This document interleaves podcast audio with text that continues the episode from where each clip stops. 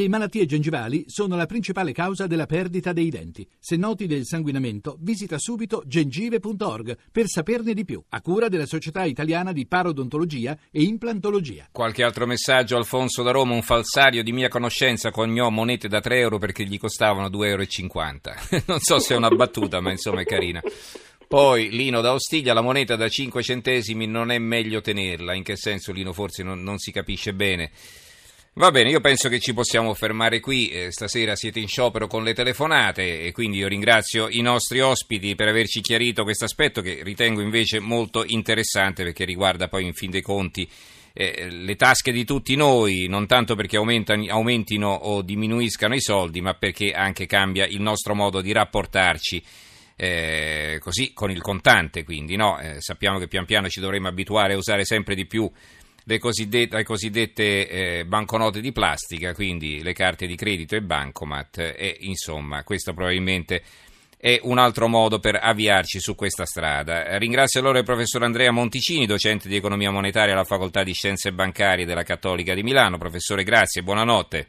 Grazie, buonanotte. E ringrazio anche l'onorevole Sergio Boccadutri, deputato del PD e promotore di quella mozione della quale abbiamo parlato prima, con la quale si chiede al governo di fare qualcosa, insomma, di eliminare progressivamente la produzione, il conio delle monete da 1, 2 e 5 eh, centesimi. Grazie onorevole Boccadutri e buonanotte anche a lei. Buonanotte, buonanotte.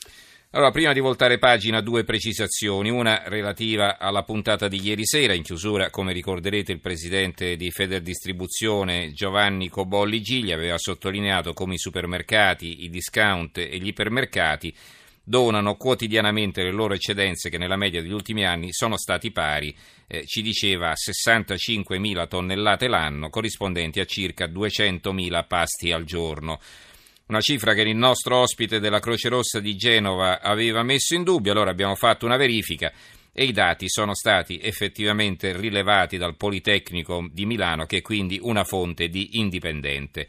200.000 pasti al giorno con eh, diciamo le merci che vengono poi distribuite dai supermercati, dagli ipermercati e dai discount, quindi è proprio così. Non è abbastanza, si potrebbe dire, può darsi ma eh, vorrei chiedere chi aiuta altrettanto le mense dei poveri, nessuno, pensateci bene, 200.000 pasti al giorno chi li fornisce?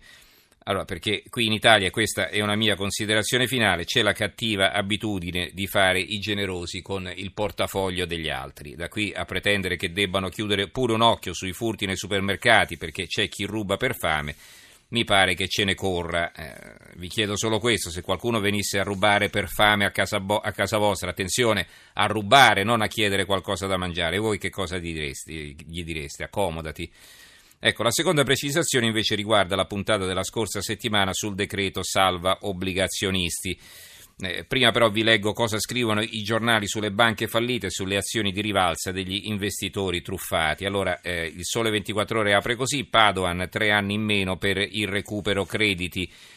Il messaggero Veneto, Renzi, paghino i vertici delle banche. Il Premier, qualcuno in Veneto ha fatto sparire i soldi nel silenzio generale. Si riferisce alla popolare di Vicenza. Il giornale di Vicenza, banche, Renzi vuole i colpevoli, Atlante salva Vicenza, ma mi piacerebbe un'azione di responsabilità anche in Veneto. Il Premier difende le scelte del governo sulle popolari, oggi l'assemblea di Veneto Banca, questa anche qui è l'apertura. Libero titola così a centro pagina, vietato agli sbancati far causa a Etruria e per le imprese scatta l'esproprio per una rata non pagata. Il Gazzettino di Venezia, Veneto Banca, lo scontro finale tra accuse e veleni, vigilia infuocata per l'assemblea che sceglierà il nuovo CDA tra le due liste presentate, decisive le scelte dei soci istituzionali e dei torinesi. La nuova Ferrara, Carife, via rimborsi senza tetto, eh, pubblicato il decreto domande entro sei mesi, sabato protesta a Ferrara. Il commento di Giampietro Zerbini intitolato così Gli indennizi come i pacchi di affari tuoi.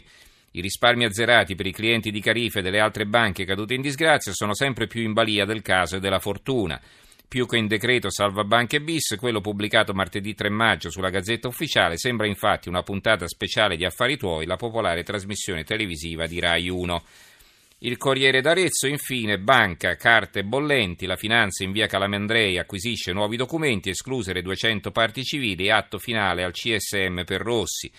Si parla del caso Banca Etruria, il procuratore Rossi e il PM Maggiore, gli ex vertici Fornasari, Bronchi e Canestri hanno chiesto il rito abbreviato e si fanno interrogare. Fuori le parti civili. La seconda precisazione riguarda appunto, come dicevo, eh, il, eh, il, decreto salva obbligazionisti.